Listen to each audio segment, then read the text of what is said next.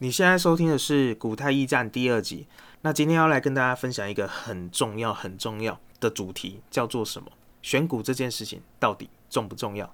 其实，在上一集的结尾的时候，我就跟大家抛出这个议题。那不知道大家思考的如何？那自古以来啊，其实这个问题呢，相信相信有很多人有自己的看法。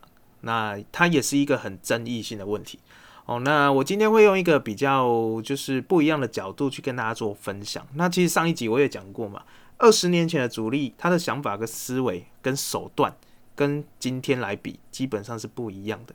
那或许你曾经百思不得其解的一些担忧或者是想法。哎，今天可能可以在这边找到解答哦。那大家其实应该有看到这几天台积电的走势。你今天看完会觉得说，靠啊，我到底买一大堆软体要干嘛了？我到底订阅一大堆 DP？DP 讲的就是这种 Dream Player。我到底订阅一大堆 Press Player 的文章要干嘛？这几天看完台积电的走势，你会觉得说，靠，为什么我不敢买？那很多小资主可能会有一个心理，就会 always 说啊，台积电价格那么高啊，我就。没有闲钱的资金可以买啊，那我觉得政府很好，其实，在十月底的时候，其实就已经开放盘中的零股交易了。那只是盘中的零股交易不能当冲了哈。我觉得这是对于我们台股来讲是一个蛮大的利多了。那也是一个你说惠民的政策嘛？其实我觉得对于我们这些有心想要。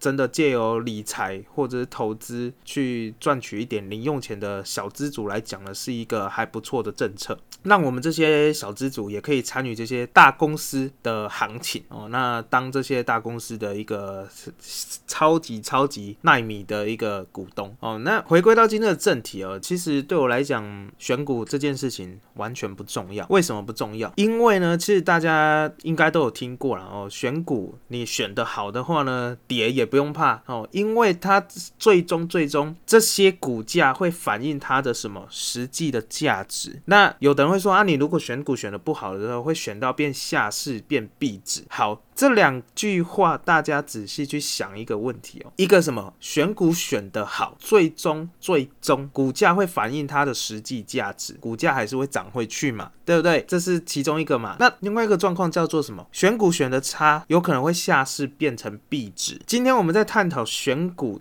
重不重要这件事情，大家都忘了一个最重要的因素，叫做什么？时间。如果你把刚刚这两个情况，把它的操作周期浓缩在什么一个月，甚至浓缩在一天，就是隔日冲。你觉得一间公司的基本面到底干你屁事？到底跟你有关吗？跟你无关吧。我今天的部位明天就要出掉了，请问一下，我看基本面、看营收、看财报是有个屁用啊？看产业的前景、看现金流有用吗？我今天的部位明天就要出了啊。那我看那么多基本面干嘛？我研究那么多基本面干嘛？大家有去想过这个问题？可是你如果是价值型投资者，比如说你是属于纯股族的哦，那很多人会觉得说纯股比较轻松。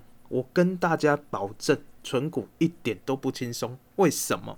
因为你要看的东西很多，你要看基本面，基本面一家公司值不值得你长期持有？你要学的东西很多，这家产业公司的未来有没有前景？我们说的产业前景指的是什么？比如说半导体整个产业哦，整个族群的未来有没有前景哦？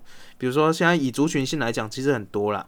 比如说，呃，细晶圆啊，或者是被动元件啊，或者是半导体哦，或者是晶圆代工啊，哦，或者是散热族群啊，还有包括现在五 G 哦，伺服器概念哦，远端概念哦，特斯拉等等之类的，你会发觉你要看的东西很多。然后第二个什么，你要看每个月十号前一定要公布什么月营收嘛。然后呢，有的人还要再看财报嘛，看季报嘛。然后有的人会看什么，它的现金流嘛。那有的人会去算什么本益比嘛，反正。基本面你要看的东西很多，那为什么价值型投资者为什么要看这么多东西？因为你要。去算这一家公司，它到底实际上值不值得嘛？值不值得你长期持有嘛？值不值得你花这么多钱，然后花这么多时间？假设就今天刚刚好像有一个新闻嘛，有人去信贷两百万，然后全部压在台积电嘛，那一样嘛。如果两百万给你，你愿意在一档股票放几年嘛？你如果打算这两百万你都不会用到，你钱太多了，你两百万直接放在一档股票，你愿意的话，哦，那就。你就很标准，表示你对这家公司很有信心。其实为什么长期存股要一直去算什么它的值利率，然后呢去算说，诶，它每一个月的营收到底有没有衰退？每去研究财报，研究一大堆基本面的东西，包括如果大家有自己在创业的话。你们呃，比如说研发出一个产品或什么的，你要去跟天使投资人去洽谈的时候，这些大型的投资机构基本上也会去看你的什么。也会去评估你这家公司，我们所谓的估值到底是多少嘛？到底值多少价值，我才要干嘛融资给你嘛？那你如果第一轮融资成功的话，可能就会有后续的第二轮融资嘛？赶快艺术啦，吼，赶快艺术啊！同样的嘛，大家别觉得说价值型投资啊，你觉得存股啊，每年领股息股利啊，放着它就会一直股息股利一直领，你觉得应该是最轻松的？我跟你讲是最难啊！我坦白跟大家讲是最难的，因为为什么价值型投资会演变到？到刚刚的那两种情况，第一种情况叫选股选得好，就算再跌，大盘再烂，它还是会回归到它最终的价值嘛？股价会反映它什么最终的实际价值嘛？你觉得它一定会涨回去嘛？那第二个状况是选股选得不好的时候，你觉得它会变币值嘛？那大家都会觉得说啊，股票放久了，存股存久了都一定会没事。如果真的没有事情的话，如果真的存股那么简单的话。那为什么会有以上刚刚那两种状况？那我反过来哦，你今天的操作周期如果不是属于价值型投资者，大家去想一个问题：你只要不是长期持有的，我们都统称为价差，这同意吧？你只要不是价值投资者，我们都称为什么价差投资？那既然叫价差投资，价差投资其实我们又有分为什么长跟短嘛？你如果是属于比较大波段型的，比如说你想要这一档股票放个一年。哦，这个波段就很长了，这个波段就很长了。那你如果是属于，比如说我今天买完，过两天有赚钱，我就要跑的这种，就是非常短的一个投资者嘛，价差型投资者。那我问大家，其实现在市面上很多选股软体，其实软体你回到最终最终它的最原始原始的资料，一定就是干嘛？data，我们讲的资料。K 棒的技术线型，K 棒的最原始的资料，所有的软体都是从这些资料去统整衍生出来的。我直接坦白的跟大家讲，理财宝的里面任何一项指标或者任何一项 data，几乎八九成都能在免费的网站上去 Google 得到。那比如说现在兴起的一个网站，好像叫报投资的样子。报投资呢，我也很坦白的跟大家讲，它就是把所有的分点资料，比如说理财宝是要一档一档股票去查分点嘛，报投资其实就换一个方法，我就是去把这些分点做一个反向的资料查询嘛，那这样又变成一个软体了。你说穿了，如果你自己是会呃有一点底子的，或者是工程背景的，其实。理财宝百分之八成，其实里面所有的东西你都自己可以写，包括报投资也是一样，因为这些 data 网络上都拿得到，都买得到。你会爬虫，你就自己爬，其实都一样。我根本连买都不需要买，因为都可以写。那对于没有工程背景呢，或者是城市底子的人呢，基本上我觉得你只要找到你觉得你在操作上蛮方便的，然后你也可以快速的浏览到你想要的一些资讯。他对你的交易，你觉得他可以帮你省时间？那我觉得他就是对你蛮适合的一个工具。其实有软体去帮我们做投资上面的辅助，其实是很好的，哦，是很好的。它可以帮你节省大量的时间。那当然啦，因为目前太多太多的选股了，像。F B 社团呢，其实也很大很多啦，哦，其实也很多一大堆，就是自己有开发的，然后自己选股的 A P P，其实很多很多，包括还有当冲 A P P 等等之类的。那回归到选股这件事情啊，我觉得大家要先定义好自己的周期。你如果自己的周期定义好，你就可以用这个方向去找到适合你的软体，适合你的选股方式。以我自己来讲，我跟大家分享一下，我自己来讲，对我来讲选股不重要。为什么不重要？大家其实应该有加一大堆 FB 的社团嘛，一定都有啦，哦，一定都有。然后呢，赖的社群，哦，赖以前叫社团嘛，然后现在也有赖的社群，其实也加了一大堆。还有你自己的营业员呐，其实也很多，哦，也很多。每天基本上收完盘，大概两点多或三点多的时候，其实其实现在营业员坦白讲不好当，好不好当？好，那。这些营业员其实都会帮你免费的去整理哦，比如说今天的期货的未平仓口数，然后还有什么选择权的未平仓口数，还有目前的一些状况，好盘后的一些资讯，其实都会有。然后呢，到晚上的时候呢，各大社团一定都会什么？分享诶，比如说外资买最多的，或者是主力买最多的，外资投信同买的，然后呢，还有什么权证买很多的，主力进货哦，主力出货准备买权证的。股票还有什么的，反正很多这类型的股票真的很多，还有什么三绿三升的股票哦，还有什么营收大爆发的啦，反正这类型很多。其实我们现在资讯都很发达，那在这些资讯爆炸的时代，其实对我来讲很够用。对我来讲，我只要把每天他们这些社团啊，还有版主或者是小编这些营业员帮我们整理的资料，帮我们选股的资料，全部把这些股票，假设今天这些资讯。加一加，可能选了三十档股票，我就把这三十档股票呢开一下 K 线图，然后看一下是不是我想要的买点，我的买点到了没？是不是我想要的空点？我的空点到了没？就这样。其实选股根你根本就不需要选股，因为对我来讲，我的操作周期一个月内，我的操作周期就是短时间去赚取价差型交易。对我来讲，我根本不用看什么基本面。我也不用管你筹码怎样，对我来讲，我每天做的功课就是把这些社团分享的资料打开 K 线图看一下，符不符合我的买点，符不符合我的卖点。选股不重要，筹码可能会看一下外资、投信，然后还有自营商，大概就这样。那你如果是属于要隔日冲的人呢？隔日冲的人呢？我比如说这一档我要做隔日冲。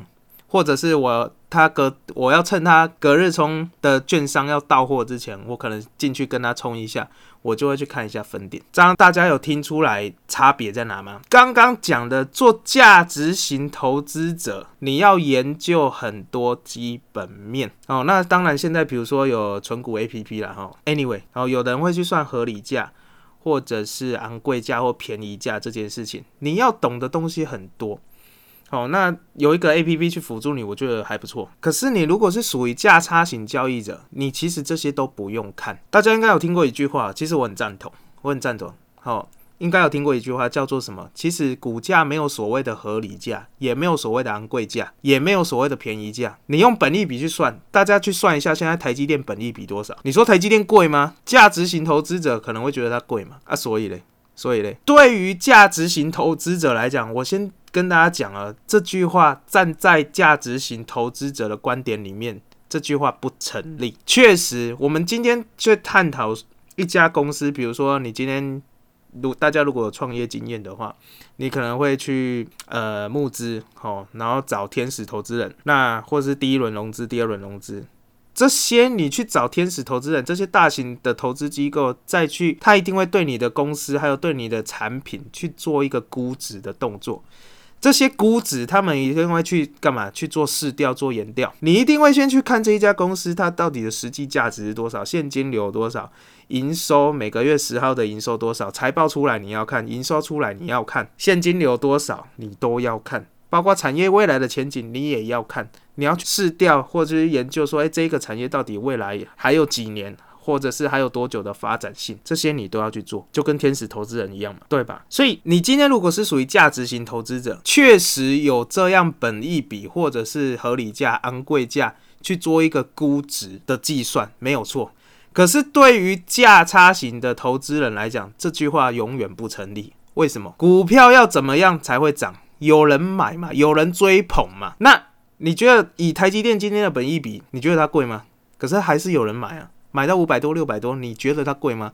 对我价差型交易者，我管它本益比多少，我管它基本面营收好不好，我只是做价差交易嘛。我只是做价，就像昨天台积电买进的，今天就有人当冲出场，隔日冲出场的嘛。到底它基本面营收好不好，到底干我屁事啊？你今天隔日冲的一间公司的基本面会因为一天就改变吗？不会啊，基本面会在一个月内就从原本赚钱。然后搞到变赔钱，或者是原本赔很多了，然后就瞬间赚钱嘛？基本上不太可能。那对我来讲，我本身是一个交易周期在一个月以内的投资人，那基本上你这些都不用管，你只要掌握每一个上涨的瞬间跟下跌的瞬间，买点跟卖点，这样就好了。那对我来讲，我有跟大家讲，选股软体我都没有买，我也不用买，因为各大社团、各个小编、各个版主都会帮我们选好了，我们就干嘛做松渔翁之利，我们只需要负责找我们的买点跟卖点就好了，筹码偶尔看一下。那你说我有没有看财报？有没有看？你说基本上我不太看的，我也不看基本面，为什么？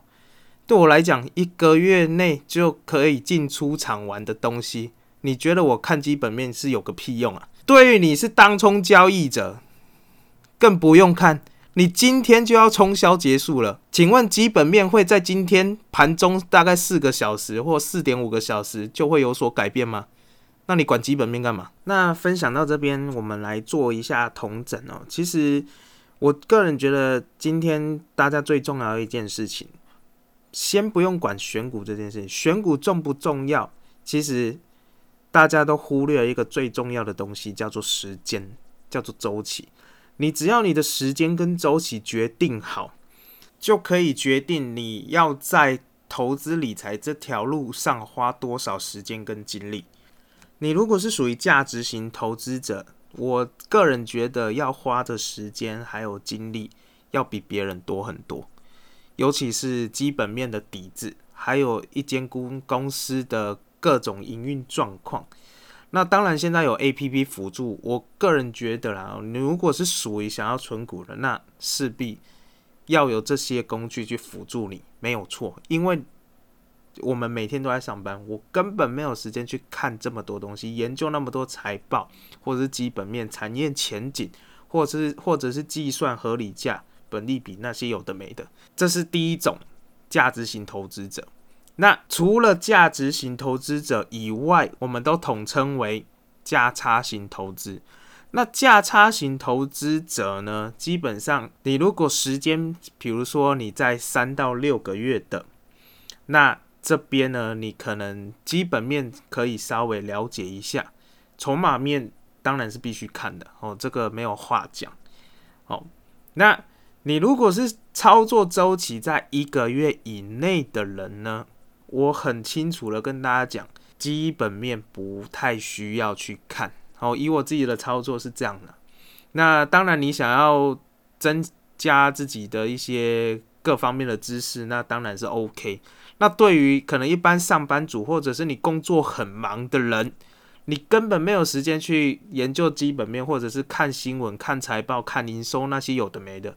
那其实你就跟我一样，基本上你就是属于什么，在操作周期在一个月以内的交易的投资人。那既然操作周期在一个月内的，你就不太需要管基本面，因为短短一个月的时间内，基本面不会有什么太大的异动，不会忽然从赔钱变成赚很多，或者是忽然赚很多变成亏损。